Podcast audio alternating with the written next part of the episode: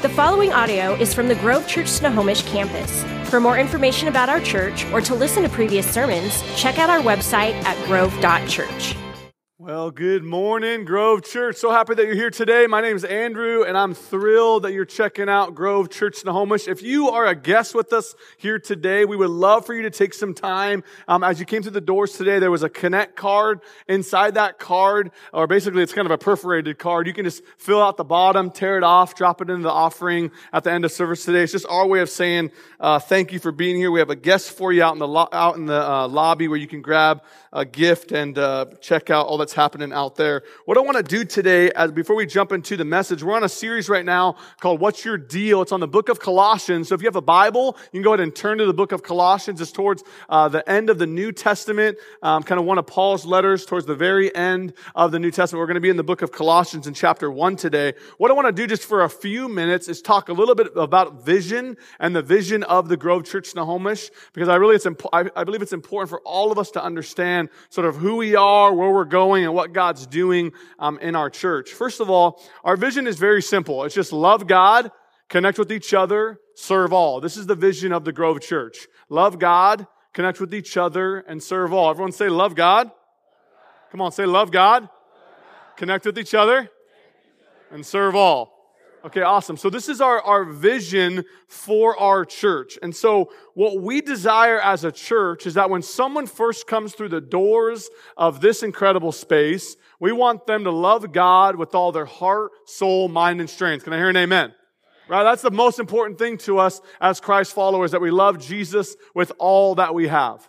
The second thing is we want people to connect, connect with each other. There's power in connection. Here's what we know. We know that people will come to church for a particular time period, but unless they actually get connected to someone and begin to build relationship with someone, they may end up leaving the church because they didn't get connected. So we believe powerfully in connection. Part of the reason why we did the plaid party, which was actually last Sunday, not today, right? The plaid party uh, was just a huge opportunity for connection, right? A lot of us dressing in plaid at the farm, and so many fun connections took place at that party. Just an opportunity for us as a church to connect. The last one is we want people to serve all. We want to see people take steps into serving both internally within the church, but also externally. We've been talking for a few weeks now, and you saw in the video about fight hunger. One of the things that we do as a church every single fall is commit to fighting hunger and helping uh, give food to the local food bank. Here in Snohomish, we're partnering with the Snohomish Food Bank. And so one of the ways that you can serve all, very simple, today in the lobby, you grab some bags, you put in some information on it, put it at someone's door, and they fill it up with non-perishable food items. So that's one way for people to serve all. Another way for people to serve all is obviously within our church, right? We're a set up and tear down church. You may have came and did not know that, but this is all going to get torn down in about an hour and a half or so because we're a mobile church. We set up and tear down every single week. So we have unique opportunities for people to jump into serving. So that's our vision. Love, connect, serve. Our vision is also our process. And I want to explain this for a minute. When we, when we look to individuals that are a part of our church and look to people who are coming to the Grove, we look at the process that they're on in their faith with Christ. And so for some, today, a love God step for you could be to download a Bible app, right? The most famous one, over a million downloads, is the YouVersion app. Okay, great Bible reading app where you can go on there and read the Bible every single day. For some of you, a love God step may be like I challenged all of us last week to commit to reading the book of Colossians. So maybe for you, that step could be begin to take in the Word of God daily and commit to reading Colossians, only four short chapters over the next seven days. For, for some, it may be a connect step. It may be, it may have been coming to the plaid party and connecting. It may be coming to a vision night and connecting. Or come January when we launch life groups throughout our whole church, in homes, throughout all of our communities. It may be jumping into a life group where you can begin to be in a home of eight to 12 people connecting and building relationship with one another. For some, it's a serve all step, right? Maybe it's taking bags today and serving the community that you're a part of and reaching out to the food bank. Or it may be something internal, serve all, helping make this church function and happen and do what God's called us to do to fulfill the Great Commission here at the Grove Church. For some, the step may be for you to jump into serving in Grove Kids. Our Grove Kids is an incredible program for children. Number one, it's not babysitting. Number two, we're teaching them about Jesus. And my three year old, Lydia, has already memorized her scripture from two weeks ago. And she tells it to me over and over and over throughout our home. And the memory verse, because we go over it so much, is in her little voice. She goes like this God is with me wherever I go. Joshua 1 9 right? So it's awesome to have her memorizing scripture. And so for some, a serve all step may be to jump into serving and being a part of what God's doing here at Grove Church Snohomish. With that, I want to I want to launch and explain with a simple video in a minute here the platform that our church is going to be using to get people involved in serving here at our church. Um, we're calling it Find Your Team. And what's cool for them, some of us who love technology, this is a cool opportunity for you to, to learn about this. It's basically just grovesnohomish.info. This is going to be a platform for our church moving forward to get signed up for anything. Let's say you want to get water baptized. You're going to go to grovesnohomish.info. Let's say you want to download our Bible reading plan. You're going to go to grovesnohomish.info. Let's say you want to jump into serving and find a team. You're going to go to grovesnohomish.info. And I'm such a visual person that I just made a simple video for you. It's nothing fancy that just shows you how grovesnohomish.info works. The lights don't need to come down. It's up on the screen. I'm going to show this to you here real quick. Check it out. There's no music. So just so you know.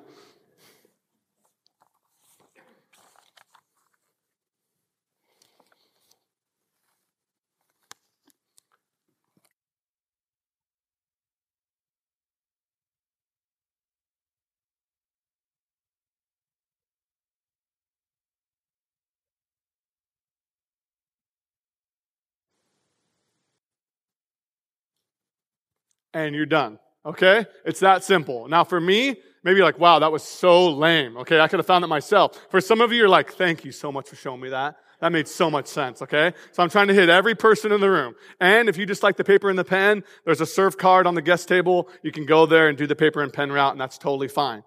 So my encouragement to you today as we jump into the message here when it comes to vision is, I don't know what step it is that you need to take here at Grove Church Snohomish, but I believe every one of us need to take a step. Could be, to, like I said, to download a Bible reading plan. Could be to jump into serving. Could be to jump into connection. But I believe God's calling each of us to jump in some type of step here at our church. Let's look to Colossians. We're going to be in chapter 1 and verse 3. Picking it up. Last week we kind of laid the foundation for this series. Paul's in prison, writing. And let's pick up what he's going to teach us today in verse 3. This is Colossians 1 3. We always pray for you and we give thanks to God the Father of our Lord Jesus Christ. For we have heard of your faith in Christ Jesus and your love for all of God's people, which come from your confident hope of what God has reserved for you in heaven. You have had this expectation ever since you first heard the truth of the good news. This same good news that came to you is going out all over the world. It is bearing fruit everywhere by changing lives, just as it changed your lives from the day you first heard and understood the truth about God's wonderful grace. You learned about the good news from Epaphras, our beloved co-worker. He is Christ's faithful servant and he's helping us on your behalf. He has told us about the love for others that the Holy Spirit has given you. So we have not stopped praying for you since we first heard about you. We ask God to give you complete knowledge of His will and to give you spiritual wisdom and understanding. Then the way you live will always honor and please the Lord, and your lives will produce every kind of good fruit. All the while you will grow as you learn God better and better. Verse 11 of chapter 1. We also pray that you will be strengthened with all his glorious power, so you will have all the endurance and patience you need. May you be filled with joy, always thanking the Father.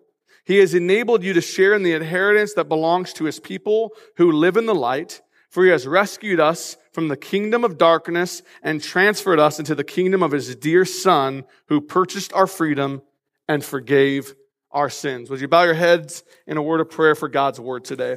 Lord, we thank you again for the book of Colossians, for this opportunity to learn from the apostle Paul, by far, God, the most prominent person other than Christ to make an impact for Christianity. We stand here today, we sit here today because of his missionary journeys, his passion to plant churches, his willingness to do anything he could to tell others about Jesus. And we thank you, God, that we get to hear from him today. In Jesus' name, amen. By the raise of hands, how many of you have just ever felt pressure before? Go and just raise your hand. You felt some type of pressure, right? Yeah, we've all felt some type of pressure in our lives, work pressure, school pressure, life pressure. Well, the filter that I want you to always be looking at when we're opening the book of Colossians is you have to remember that Paul is under a great amount of pressure.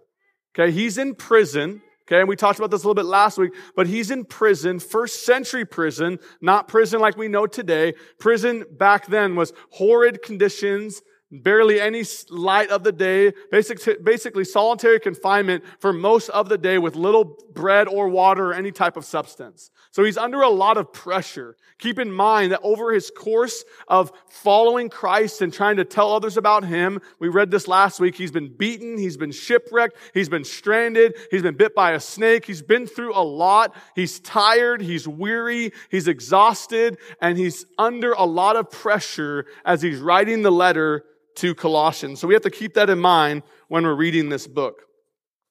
Jumping right in verses 1, 3 through 5, he says, We always pray for you and we give thanks to God, the Father of our Lord Jesus Christ, for we have heard of your faith in Christ Jesus and your love for all of God's people, which come from your confident hope of what God has reserved for you in heaven.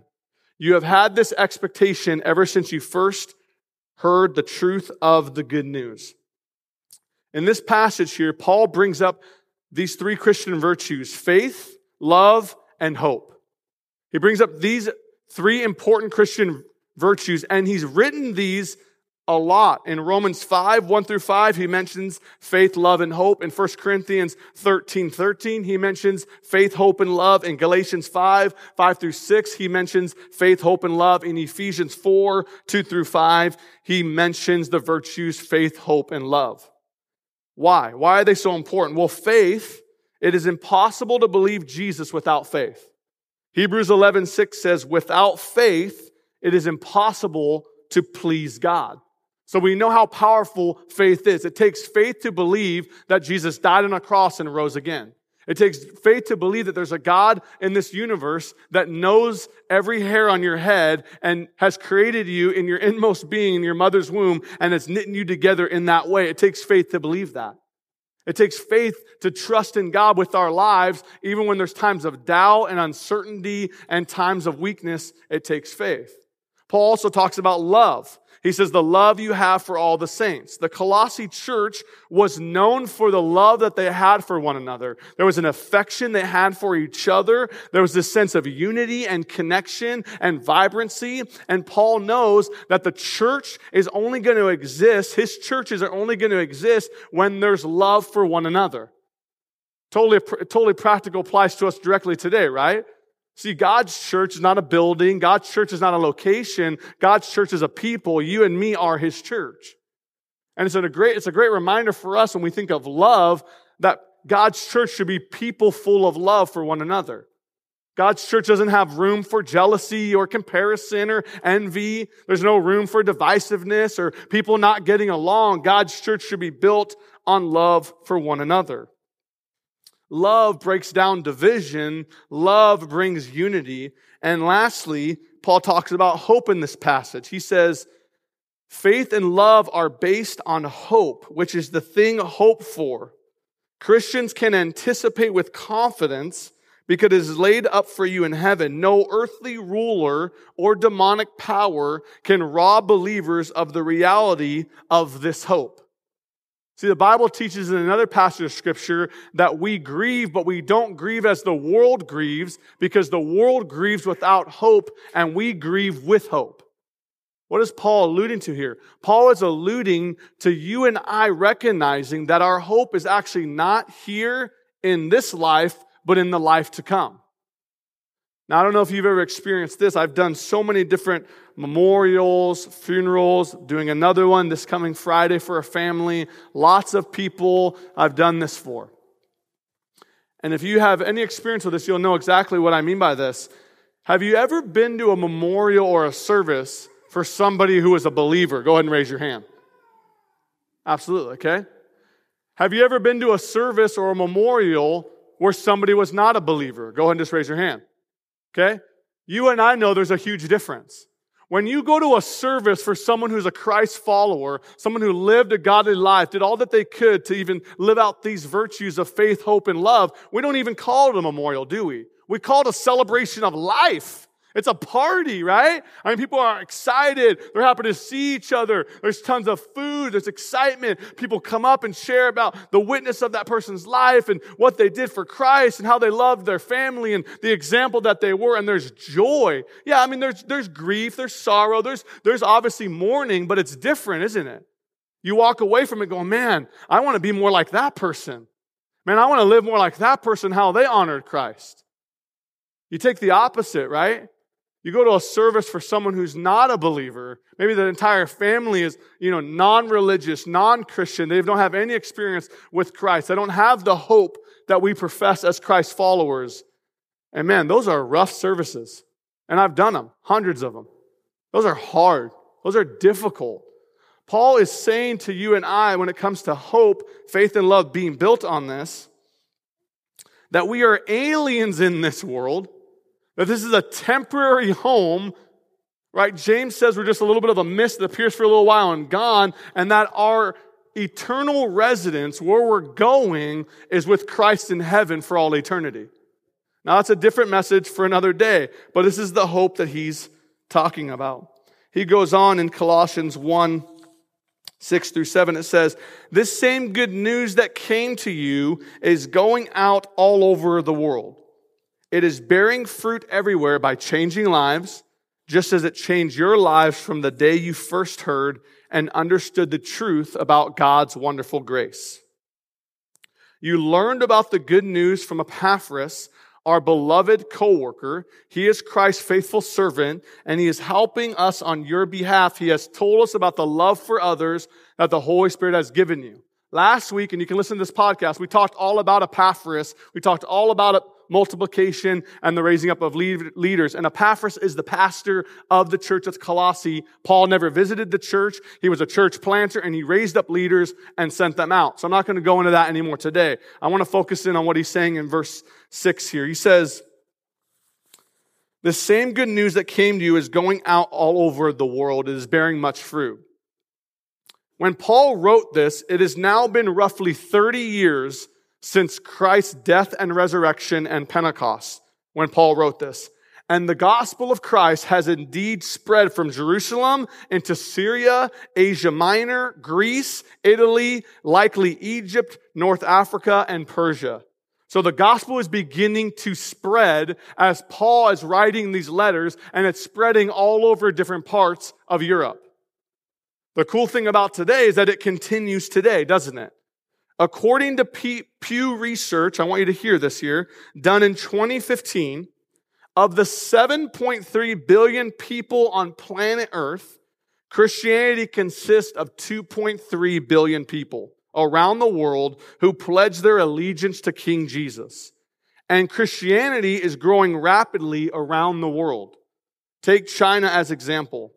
Professor Yang, a leading expert on religion in China from Purdue University, believes the number of Christ followers will swell to around 160 million by 2025. That would likely put China ahead even of the United States, which has around 159 million Protestants in 2010, but whose congregation are in decline. By 2030, China's total Christian population, including Catholics, would exceed 247 million, placing it above Mexico, Brazil, and the United States as the largest Christian congregation in the world. It's exploding in China at unbelievable numbers. There's a house church movement in a communist country where people can be persecuted and killed for their faith and it's growing in incredible fashion. It begs the questions for us as Americans why not in the United States? Why is the church on decline in the United States? Why not in the Pacific Northwest? Here's the bleakness of the current American church. On average, this is 2018, four to five churches in America are closing their doors and wrapping up shop. Church attendance is on the decline in America with the rise of the nones with re- religious affiliation, basically a group that has no religious affiliation. A new study came out recently that the average family attends church only once to twice a month due to the busyness of their family in 2018. Now, as you look at the state of the American church, there's all these reports out there, and all my homework I did this week, where everybody's negative. The church is on a decline. Churches are closing their doors. Christianity is losing its power. We're no longer a Christian nation anymore. And you hear all of this stuff and you hear it all around different news media and you can catch so many articles and studies on this. As I got into more research and began to really study this, I found this incredible article, this guy by the name of Thom Rainer. He's the CEO of Lifeway Christian Resources. He studied thousands of churches for over 25 years. And he studies specifically churches in decline. So he's been, he's got 25 years of experience studying all these churches, trying to figure out in America why the church is on decline. And this is what he found. I'm just going to quote exactly what he said with the state of the American church. Keep in mind, Paul is saying that the gospel is spreading all around the world and that lives are being changed. That's the filter I'm thinking through on this. I, he said, here's what he said. Stated simply, the most common factor in declining churches is an inward focus. And here's the warning symptoms. Number one, there are few attempts to minister to those in the community. Number two, church business meetings become arguments over preferences and desires. Number three, numbers of members in the congregation are openly critical of the pastor, other church staff, and lay leaders in the church. How's everybody doing? You guys like me yet? How you guys doing? Awesome. Any change necessary to become a Great Commission church is met with anger and resistance. Number five, the past becomes the hero. Number six, culture is seen as an enemy instead of an opportunity for believers to become salt and light. Number seven, pastors and other leaders in the church become discouraged and withdraw from effective leadership.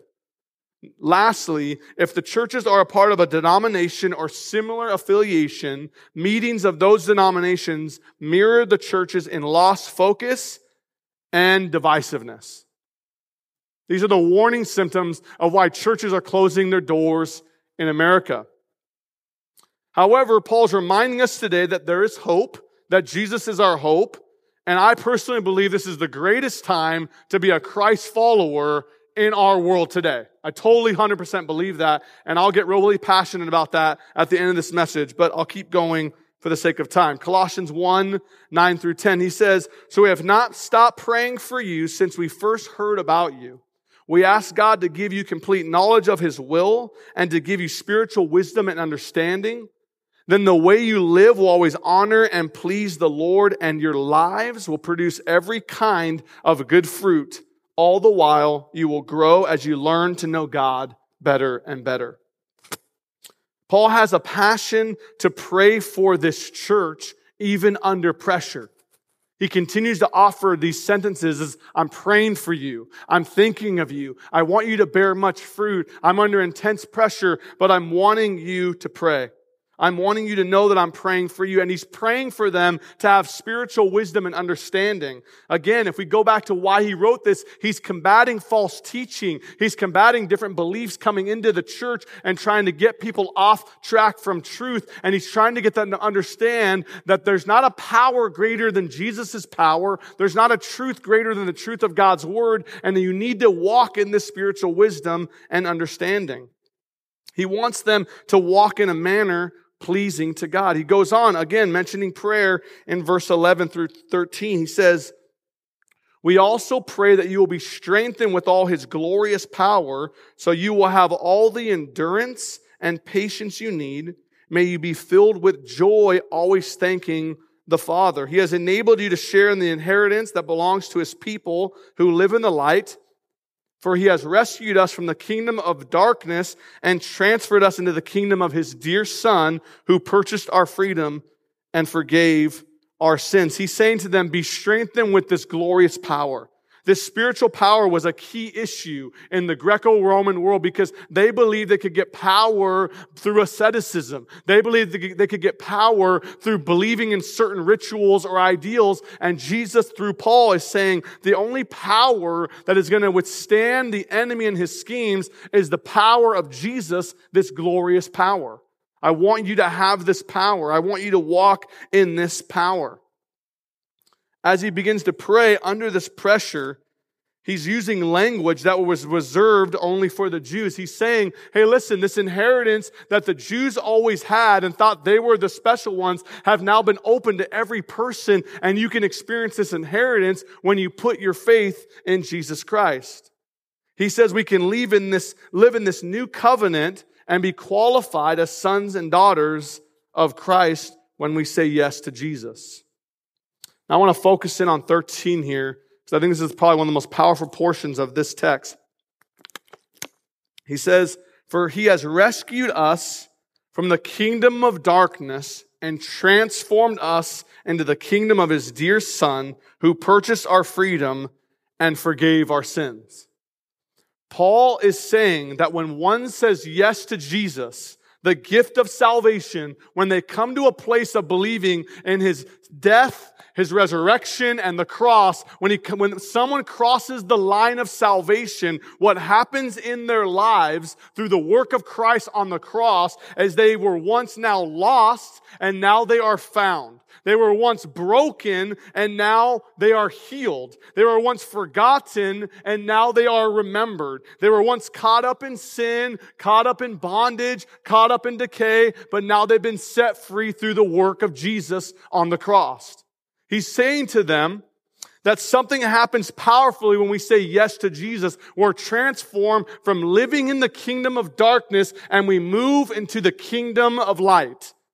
And this is where I'm going to get real loud and crazy here. I hear people say all the time, we live in such a dark state. We live in such a liberal state. We live in such an anti-God state. This state's going down with the hell and a hell basket. But let me remind all of us today of the power of Jesus and what he did on the cross. He redeemed our lives. He purchased our freedom and forgave our sins. He rose again and gave us life. And where it is dark, the light can shine all the brighter. There is no sin too great, no devil in hell too powerful that can set people free from the kingdom of darkness. Do you believe it? Do you really believe it? Because I'm tired of people saying, oh man, the Pacific Northwest, oh man, those liberals, oh man, they're so their agenda. Where sin abounds, grace all the bounds more. Where there is darkness, the light can shine even greater. And you know what it's going to take? It's going to take you and I being the light. That's what it's going to take. It will not take us hiding in our homes. It will not take us not engaging culture. It will take you and I, if we want to be a thriving, growing church, it'll take you and I having the heart for lost people. Remember the research? Thomas Rainer said when people lost their heart for the Great Commission, when they thought it was more about them and what they wanted and less about lost people, the end of that church was near. I believe with all of my heart that the Pacific Northwest is the greatest place for God to do a move and His presence to live and to change hearts. You're not going to convince me to go down the dumps on this state. You're not going to convince me that somehow God is bigger and stronger in the Bible Belt than he is in the Northwest. You're not going to convince me. I believe God is doing something in you. God is doing something in me. And I believe we have yet to see a move of God in our lives if we would only pray and believe what he says in his word. He says he purchased our lives. He rescued us from the kingdom of darkness, transferred us into the kingdom of his dear son, and he's given us freedom and forgiveness. And that is something worth celebrating. Can I hear an amen? That's what it is. That's what it is. I believe with all my heart. People tell me all the time, oh man, our schools are so bleak. Oh, our community's so dark. Oh, if you were just there, oh, you just don't know. Oh, you're just naive. No, I'm not. I'm going to exercise faith. I'm going to walk in faith. I'm going to believe not what my eyes see, but what my heavenly Father says about me and his kingdom on this earth. I'm not naive. I trust and believe that God can move in and through our lives when we step out and engage our world with his love. Four takeaways today. Whew, that was the passionate part. All right, I'm coming down here. Four takeaways today for you. Why does this matter to us today, what we read here? Number one, if you're taking notes. Number one, grow in faith, love, and hope. For some in this room, and maybe, man, I need more faith like that. Or for some, you're like, you know what? I just don't like people. All right, grow in love. Or maybe for some, you're like, man, the world's so dark. I just wish Jesus would come back. Maybe you need to grow in some hope. That until Christ come, He's called you to be the salt and light. But grow in one of these areas. Grow in faith, grow in hope, grow in love, because Paul wrote about them often because he believed, obviously, other Christian virtues are important, but he believed that for these three, they were the most important. And in fact, in 1 Corinthians 13 13, if you want to grow in the most, Paul mentions, you know, faith, hope, and love, but the greatest of these is love. So if you're looking for one to like focus in on, hey man, I just need to love my family more. I need to love my spouse more. I need to love my coworker more. I need to love that neighbor of mine that hates God more. Because that's what God's calling me to do, and it's the greatest of these virtues. So, number one, grow in these, exercise these things. Work these things out in your heart. Number two, pray and expect pressure. Pray and expect pressure. Paul, Paul is writing from prison, remember? These are horrible conditions. He's been beaten, he's been shipwrecked, he's been lost at sea, he's been bit by a snake, he's been tortured. All right, he's been so much persecution has happened to him. He's in prison, he's under so much pressure. And what is he saying to you and I? Pray and expect pressure. I love what one pastor said. He said, I don't worry when I'm being persecuted, I worry when I'm not. And I love that because it's a reminder for me if I look at my own life. Where is where am I you maybe not getting along that well with somebody? Where, where is my ideals and my theology combating someone in a way that maybe there's some persecution? Maybe they don't like me. Maybe they don't like what I have to say. But Paul's saying, expect pressure. Jesus even said, if they hated me, they will hate you all the more. Pray and expect it. If you're a student in this place and you're in school and you love Jesus and you're here, can I tell you right now, man, your school is the greatest ground for you to be salt and light. It's also the greatest ground for you to experience tremendous amount of pressure as a Christ follower. And yet Paul's saying, you know what? Expect it. It's going to come. Not everyone's going to agree. Not everyone's going to like it. And that's why we pray. We pray to be built up in the faith because when we head to that school, as a student, as a teacher, as a person there, we know that not everyone's going to think or feel how we think. Pray and expect pressure. Number three here, there is hope for the American church. There's hope. There's hope for churches that are on the decline today. There are hope for churches that are thriving and growing to tremendous amount and doing huge things for God's kingdom. There is hope for the American church. You know what there's not hope for? Churches that are inward, churches that are all about themselves, churches that don't reach their community, churches that begin to think that it's just about me and my seat and my parking spot and what I want. Churches that are that way are going to continue to close because Jesus never called his church to be that way. He never called his people to be inward. He called his people to be outward. But I'm going to land on the plane of being hopeful and excited about what God's doing. In our DNA series, a few months back, we said this code about our values. We said, we give up things we love for things we love even more. The church does not exist for us. We are the church and we exist for the world. Lastly, number four takeaway here for you be among and about lost people. Be among and about lost people. I can't stress this enough A couple examples in my own practical life right now. My little daughter, talked about her earlier, memorizing scripture. She's three years old. We signed her up for soccer at three years old, probably the worst idea on the planet, because all she did was cry and run around the field the entire time, okay? Uh, and so I just handling all that drama, okay? So she'd run, cry, come back to me, run, cry, come back to me. But you know what was so cool about it? Just six weeks, Saturday mornings, joining this league, wasn't that much money. You know what's so cool about it? As much as I just wanted her to win so bad, and I would sit down with her at three years old, and I'm like, we play to win. No, I, I didn't do that. That'd be awesome. But no, I, it's like she has no idea what winning is, you know? Um, but yeah, she just, she's so cute out there running around. But you know what's so cool for Amanda and I, if I'm just being perfectly honest today? It was the first time in a long time where Amanda and I were among and around lost people.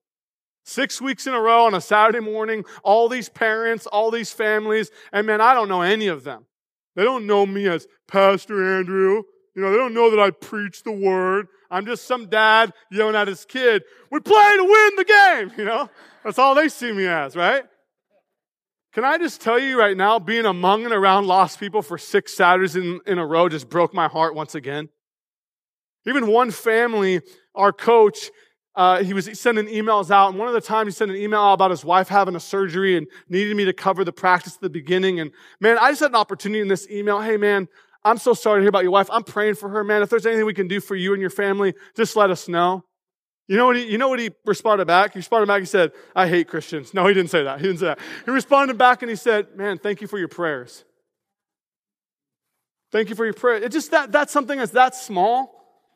Just six Saturdays in a row with a, a simple little team that small, and yet God can give me a, a heart for lost people once again. That I'm called to be his light and salt, and I'm called to be around and among lost people intentionally. I got a neighbor, they're not here today, but they're coming someday. Chad and Michelle, they live on the corner of our neighborhood. And man, I've been trying to get this guy to hang out with me, get coffee with me, come to church, ch- chat with me, anything, just anything, right? And he lives in my neighborhood, so I'm not going anywhere, right? And uh, the other day, I was driving by his house, and if you know this, Les Schwab and Everett just entirely burnt down, went up in flames. Well, he was a manager there.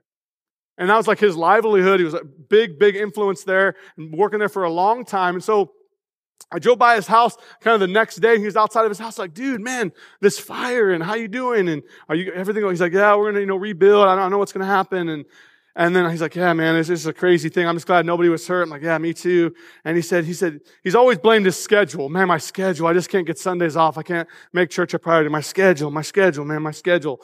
And I'm like, yeah, man, I understand that's hard. And he said to me the other day, he said, dude, man, now that the whole fire thing happened and, you know, my, my, I'm moving around in different parts of the company, he said, dude, now, now I get to write my own schedule.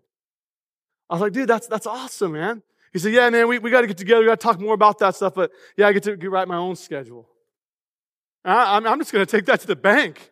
I'm just going to say that, man, Chad is going to write his own schedule, and his schedule is going to allow him and his family to dive into a community like this, to begin to learn about Jesus, to begin to grow in his faith. And maybe he's got two sons. Maybe his sons will be church planners someday. Maybe right now he has no idea what a church planner is, but maybe his sons will give his, their life to Jesus in a service like this, and maybe they'll go reach a community and reach people. Why? Because I'm going to err on hope, my friends.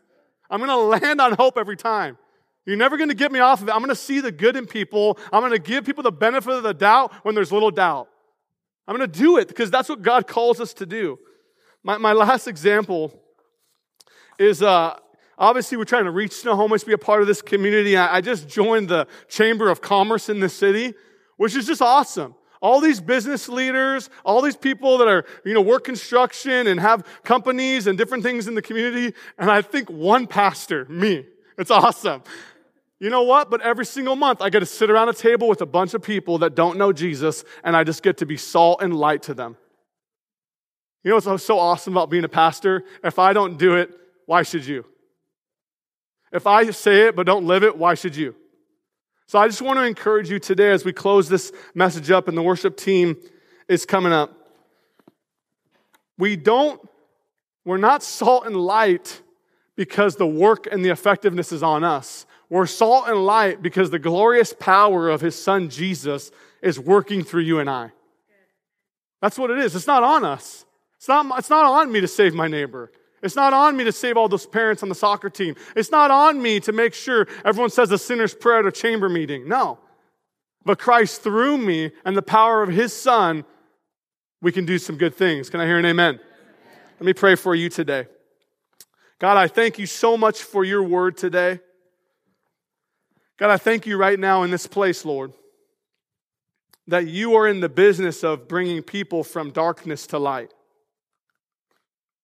And yes, God, right here in Snohomish, Washington, still one of the top five states that are unchurched. And yet, right now, here in Snohomish, Washington, you're drawing people to you. In Marysville, Washington, at Grove Marysville, you're drawing people to you. And Father, at churches all around this town, all around this city, all around Snohomish County, all around King County, God, all around this nation, you're drawing people to you. And we thank you, God, that your kingdom is advancing. And we thank you, God, that it's not on us. It's not on eloquent words. It's not on fancy clothes. It's not on anything but the truth of Jesus and what he did on a cross. And so today, would you do it once again? If you're here today, with every head bowed and every eyes closed, if you're here today and you want to be transfer, transformed and transferred from darkness to light, you want to be saved, you want to believe in Jesus, the death, the burial, and resurrection of Jesus, you want to put Christ as Lord and Savior of your life, and you want that fresh start, I'm just going to ask you to lift up your hand in this place. If that's you here today, you want to say yes to Jesus. Anyone in here? One, thanks so much. Two, thanks so much. Anyone else with these two hands that raise their hand? With these two, anyone else? If you're a Christ follower and you know this prayer, if you raise your hand, you're going to say this prayer with me. Say, Jesus. Come on, say, Jesus. I want that fresh start. I need that fresh start. I believe today you died on the cross for my sins. You rose again and you gave me life. I accept salvation today. In Jesus' name. Amen. Come on, can we celebrate with those two hands? Awesome. Thank you for listening to the Grove Church Snohomish Sermon Podcast. If you want to keep up with us, like us on Facebook, Instagram, or visit our website at grove.church.